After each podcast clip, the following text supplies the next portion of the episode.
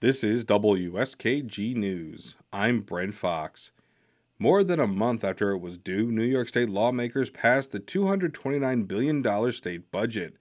As Karen DeWitt reports, the spending plan also contains many new policy changes, ranging from what energy sources can be used for new buildings to raising the minimum wage.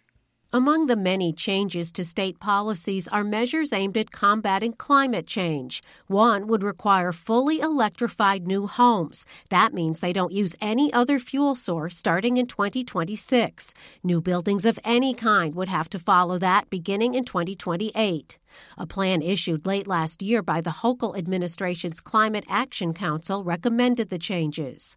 The council also proposed that the state discontinue the sale of all new natural gas appliances, including gas stoves, by 2035 and forbid new gas hookups in existing buildings after 2030.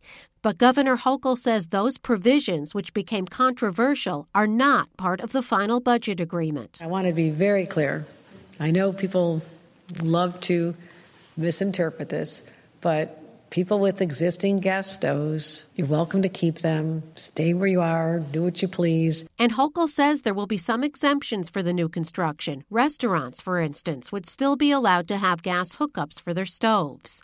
Republicans who are in the minority party in the legislature say there are not enough provisions to build out the electricity grid to make up for all the extra power that will be needed if gas and other fuels like home heating oil are discontinued. Assemblyman Philip Palmesano says the changes limit free choice and ratepayers will have to shoulder the additional costs. This is really more government control, uh, taking away total energy choice for the consumer uh, putting all our eggs in one basket for electrification. And it's really socialized energy policy. Hochul says the budget sets up a mechanism that will eventually offer rebates to consumers. They can then buy clean energy appliances and heating systems, and it could also lower utility costs. A cap and invest program would be created. It would require greenhouse gas producers to pay a fee for any emissions that they produce above a limited cap set by the state. Those fees could generate an estimated $1 billion. The number one, in my opinion, was to be able to give rebates back to ratepayers to help them offset their costs as well as purchasing the energy efficient appliances. The budget also revises the state's bail reform laws to give judges more discretion to hold defendants pre-trial. It eliminates a clause that required judges to use the least restrictive means when considering whether to set bail for a bail eligible crime. Republicans who say the bail reform laws were a major factor in the state's pandemic era crime wave say the new revisions don't go far enough. Assemblyman Michael Tannousis is from Staten Island. These are not the changes that we need in order to better our quality of life.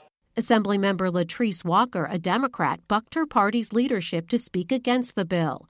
Walker, who's been on a hunger strike for the past three weeks to show her opposition to the changes, says there is no data that shows the bail reform law has contributed to the increased crime rate. She says the revisions will fracture families and communities and reignite mass incarceration. The budget that we are being asked to vote on, in large part, will lock more people, more black and brown people up, and more poor people pre-trial as a solution to a political problem. And that's something that I simply cannot support. Under the budget, the minimum wage will be going up by 2026 to $17 an hour in New York City and $16 in the rest of the state. After that, it will be automatically increased each year at the rate of inflation. The state will be given new authority to crack down on illegal cannabis shops that are competing with the slowly emerging legal marijuana sales industry. In Albany, I'm Karen DeWitt.